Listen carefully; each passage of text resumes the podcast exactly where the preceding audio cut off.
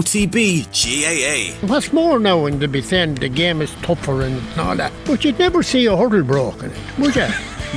So broke a good view, man. No, but would you? Subscribe though? To the O T B G A A podcast feed wherever you get your podcasts.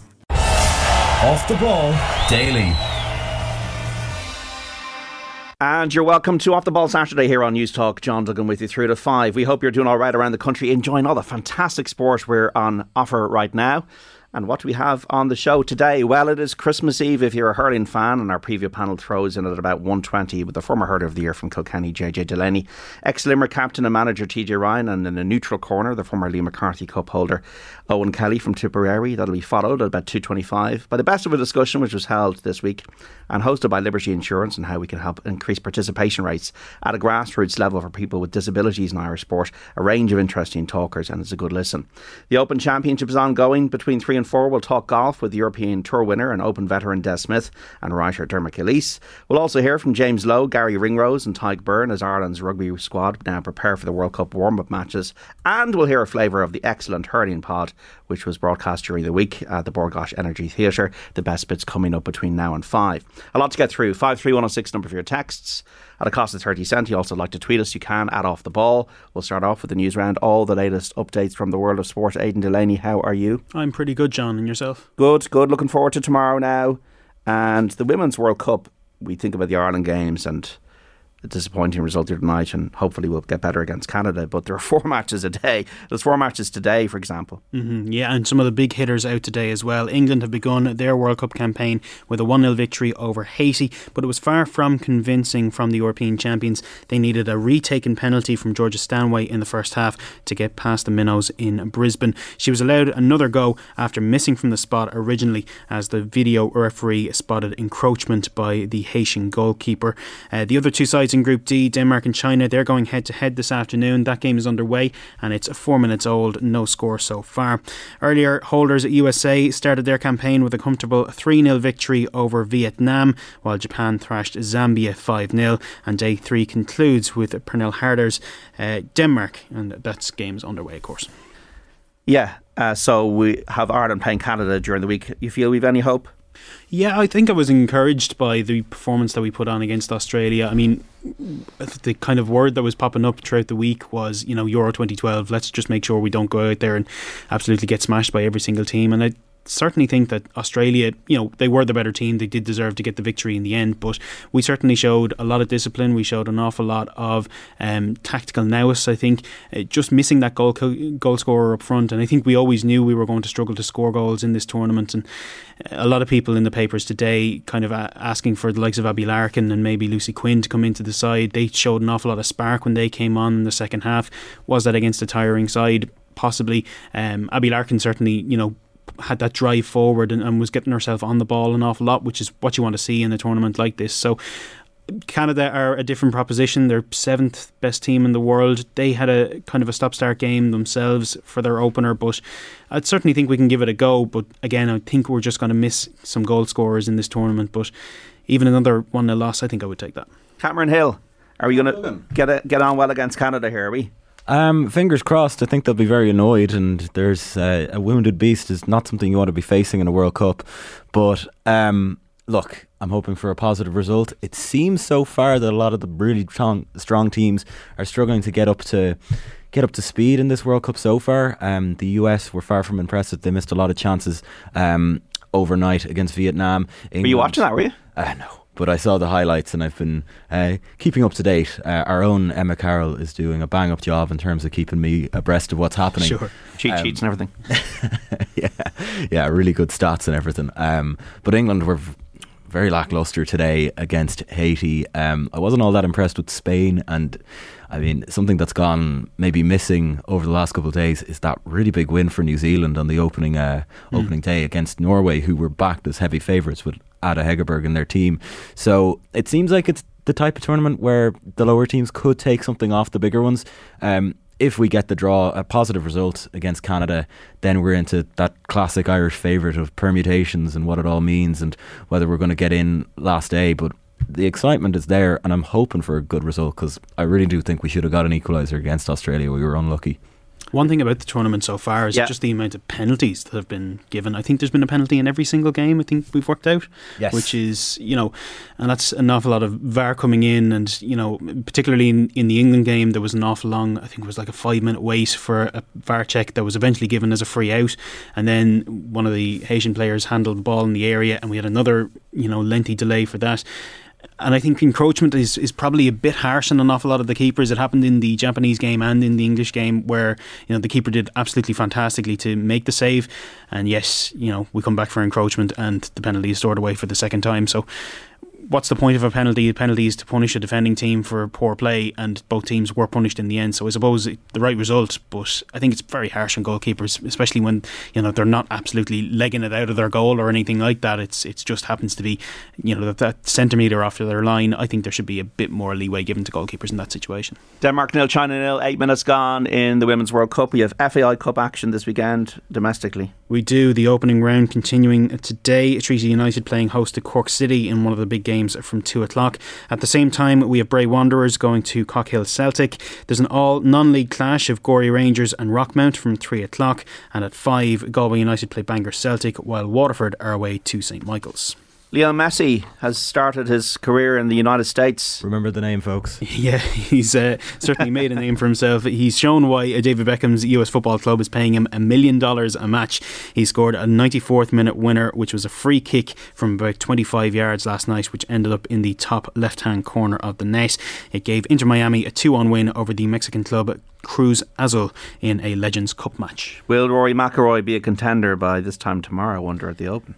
He's nine shots off the lead heading into moving day at Hoylake. The Hollywood clubman is one under par, with the American Brian Harman leading the way on ten under. McIlroy tees off his third round at Royal Liverpool just before half past two, and speaking to the media following his second round, he summed up his feelings going into the weekend. You know, got off to a great start, was a couple under through uh, nine, and then, you know, gave those shots away. Um, You know, on two of the sort of easier holes on the course, eleven and fifteen, but, you know, it was nice to at least get one of them back on eighteen there. So, yeah, it uh, it played tough. It played really, really tough. Um, you know, ten under par is uh, unbelievably impressive out there, and um, yeah, you know, we'll see what the weekend holds. But, you know, after two days, I'm actually I'm I'm pretty happy with my two days' work. Nine back at the halfway stage. How are you feeling about your challenge of the weekend? What do you think you'll you'll need to do to try and win this? I don't think I have to do anything differently. I'm hitting the ball well from tee to green. Um, I've missed a couple of chances on the greens. Um, the wind got me today, and uh, yeah, nine back. I don't, you know, I I might be nine back, but I don't think there's going to be a ton of players between me and the lead going into the weekend. So um, it depends what the conditions are tomorrow. Obviously, depends what Brian does as well. So um, right now, it's it's not quite out of my hands, but at the same time. Um, you know, I think if I can get to three, four, five under par tomorrow, um, going into Sunday, you know, I'll, I'll have a really good chance. Patrick Harrington is six over par uh, with one hole to play, three over for his round today, so he's down the bottom of the leaderboard. But it was great for him to make the cut. There are low scores out there. Xander Schauffele at the moment is two under for the tournament, four under for his round today with five holes to play, and both Ricky Fowler and Patrick Cantlay are in with sixty-sevens at the clubhouse. So maybe McIlroy will be able to make that charge and put pressure on Brian Harman. Brian Harman was second in the U S Open back in twenty seventeen, but he's never won a major, and he hasn't won on the P G A Tour in six years. Look, if he shoots even seventy-one today, even par, he'll be probably in the lead going into tomorrow. It's already about him, but if he comes back to the pack, back to the peloton, as they say, it'll be wide open. Yeah, I suppose an awful lot of the English uh, media trying to back Tommy Fleetwood. Does he have the, the stones to, to really make a challenge today? I, I think so, yes. Uh, I think he's had, what, six top fives in majors, mm. uh, second behind uh, Shane Lowry in Portrush. Uh, didn't really get involved in the duel that day. Maybe he learned from that, but I think he's well capable of, of winning this. And he's got the local knowledge, being from Liverpool himself, and nobody... Like Nick Faldo was the last uh, English winner of an Open back in nineteen ninety-two, so they're due one. And why do you think they have struggled at, at their own Open for the last little while? You'd wonder, are their players coming through? Yeah. Um, Luke Donald and Lee Westwood didn't seem to have the chops to win majors in any uh, sphere, in, in any part of the world, um, as good as they were in regular tour events, and both reaching the number one world ranking. So Um, it is a bit of a mystery, but I think a lot of it comes down to what is coming through. We've had a golden age here. We've had an age that I don't think we're ever going to have again, mm. with Patrick Harrington winning two Opens, Darren Clark, Rory McIlroy and Shane Lowry all winning one apiece, and Greg McDowell winning over at the U S Open. So like, sometimes you get a run like this, but I don't know. Once again, I would wonder if golf going off terrestrial television was the best thing for the game. Yeah, that could hurt it all right. I mean, I suppose it just kind of takes one of those ones. You know, Matt Fitzpatrick has come through in recent years as well. Tommy Fleetwood is a bit of a character. He's one of those men that you kind of keep an eye on as the tour goes on. So I'd love to see him do it. It kind of depends on if Brian Harman can be caught. I think he's, like you say, he's he's had this kind of um, strong finish to a, a major before, but if he'll be able to hold on, particularly with the, the weather that's kind of still, we were watching some of the golf coming in and some of the shots, Ricky Fowler I think absolutely skied an effort going right out to the left, so the weather could play its part as well, but at the minute it's Brian Harman, City Pretty. Well, there are big, there are big numbers out there. There are bunkers that can mm. uh, really give you a big number if you, if you get stuck in them, uh, so that's one thing as well, because they're almost acting like hazards. um I think with cricket, for example, in the United Kingdom, it's the establishment sport as well as football, and therefore cricket's been able to ride the wave of almost not being on terrestrial T V, and you've got test match specials, a really big thing on B B C Radio. But I don't know if golf has, has had the same, um, maybe I don't know if it's had the same support, speaking just just, look, just looking at it from the outside in, that cricket has had to maybe benefit from not being visible to a huge audience. Could be that. Now, I do think... Um we often talk about this with football in terms of facilities and access the players have to facilities, and you, whatever you'd say about the player crop coming through in Ireland, the courses here are brilliant. Mm-hmm. So some of them maybe off-piste ones like Enniscrone's, the Enniscrones of the world. Cahal Malani. yeah. Maybe maybe maybe Cahill's the next big thing in Irish. But he isn't broadcasting, I can tell you that. That's it. Oh, I'll tell you what. Look, yeah, save some for the rest of us, Cahill, for God's sake. Um, but we do have incredible courses, and I think over the next couple of years, you will probably see another crop coming through. Um, Hopefully. Yeah, fingers crossed. Now, we have the small matter of a hurling final tomorrow. We'll hear from J J Delaney, Owen Kelly and T J Ryan very shortly on the hurling preview. But there's camogie action today. Yeah, Waterford looking to reach a first All-Ireland senior camogie final since nineteen forty-five this afternoon. They're facing Tipperary in the first of the day's semi-finals at U P M C Nolan Park. That's a half-three throw-in. Uh, Galway stand between Cork and a third successive appearance in the All-Ireland final. They throw in at half-past five. We also have ladies football action. Yeah, Cavan and Waterford looking to preserve their senior status in the All-Ireland Women's Football Championship this afternoon. They meet in the relegation playoff from two o'clock in Cretyard. How are we sizing up the hurling tomorrow, lads? It's going to be brilliant. I'm so looking forward to it. I'm still trying to scrounge a ticket, so if anyone wants to help a, an ignorant Mayo man with no knowledge of hurling really get to the All-Ireland final. You bandwagoner, you. I really, yeah, do you know what? I Yeah, I'm... I'm not ashamed to admit, yeah, total bandwagon. Should be ashamed. But total I'd love shame. to go. I, I think hurling is hurling is like the real world version of Quidditch from Harry Potter, in that it's so much fun to watch. The, would it be fair to say the best team always wins in hurling, um, in terms of quality? I just think it's got a really good democratic way about it, or um, meritocracy about hurling, that it always seems like the best team comes out on top. Um, That's a good question, listeners out there. Five three one oh six. Has there been ever an, an unlucky All-Ireland finalist? Maybe Limerick themselves, nineteen ninety-four ninety-six. I'd argue that they were just on the wrong side of it against Offaly and Wexford, but has there ever been an unlucky All-Ireland finalist that deserved to win but didn't? I would I would say that Wexford deserved to win in ninety-six. Of course you would. That would be that would be. But you had only fourteen players in most of the games. Yeah, yeah. exactly. So, um, yeah, no, I'm I'm absolutely excited about this game coming up tomorrow. I think definitely both teams have come on since last year as well, so it'll be interesting to see.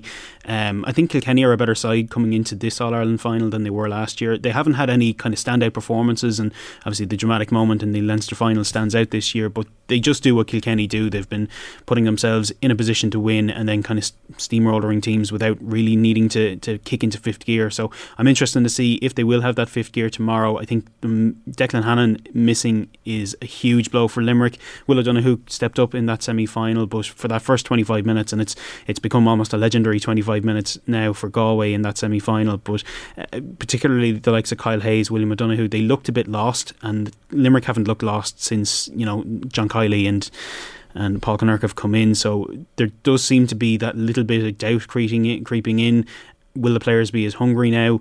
I mean, these are the questions we've been asking all year, and Limerick have come through the challenges, so you have to say that they, they deserve to be here, they deserve to be going for four in a row, and they do deserve to be the favourites going in. But I think Kilkenny are just a different beast. T J Reid will lead them on. I think it's it's going to be a really, really exciting encounter. Yeah, maybe unlucky losers to Tipperary twenty fourteen, the Hawkeye final. That was mm. such an incredible That's performance cool. against Kilkenny, and they came out the wrong side in the replay. Even Tipperary two thousand nine were probably the better team for a lot of the game, but Kilkenny's... Cork maybe in the first game in twenty thirteen as well. I always felt that they were a bit... Yeah, like, yeah, Clare. Just, Clare they, they, the miracle score, didn't they? Yeah. Uh, was it Dara... Um, I think it was Donal O'Donovan, sorry. Yes, yeah, yeah. That, that, that, uh, I should know that. Uh, cycling news. Yeah, the one hundred thirty-three kilometre trek through Vosges Mountains is the last chance for contenders to wrestle the yellow jersey from Jonas Vingegaard today. The Dane holds a seven minute and thirty-five second lead ahead of today's penultimate Tour de France stage, which is now underway. We have cricket. Is it the rain stopping play there? Uh, they were looking at taking off some of the covers, but I think the rain has just come back once again, so it's uh, they'll need a break in the bad weather if to push for a series levelling victory on the penultimate day of the Force Ashes Test. Uh, Ben Stokes' side have Australia struggling on one hundred thirteen for four for their second innings. They're one hundred sixty-two runs behind, and uh, Australia leading the series two one, of course. We also have um, Judmont Irish Oaks Day at the Curragh, an eight race card beginning in County Kildare at half one. Remember, folks, Brayburn Coffee, the official coffee partner of O T B. Brayburn has just opened its first drive-through cafe in Ashburn Retail Park, County Meath. Sit down or drive through, it's up to you, with coffee served your way alongside some delicious breakfast, lunch and sweet treat options. It's the perfect pit stop on your journey. Cameron, um, okay, it doesn't matter if you know nothing about hurling, but can you call it? Yeah, I think Limerick. Aidan? Uh, I've never been one to shout for Kilkenny, but I think if any team is going to stop at the four in a row, I think it's this Kilkenny team. Well, there you go. The definitive verdict there on Off the Ball Saturday here. We've got our preview panel coming up after this break with J J Delaney, Owen Kelly and T J Ryan. Don't go away, folks.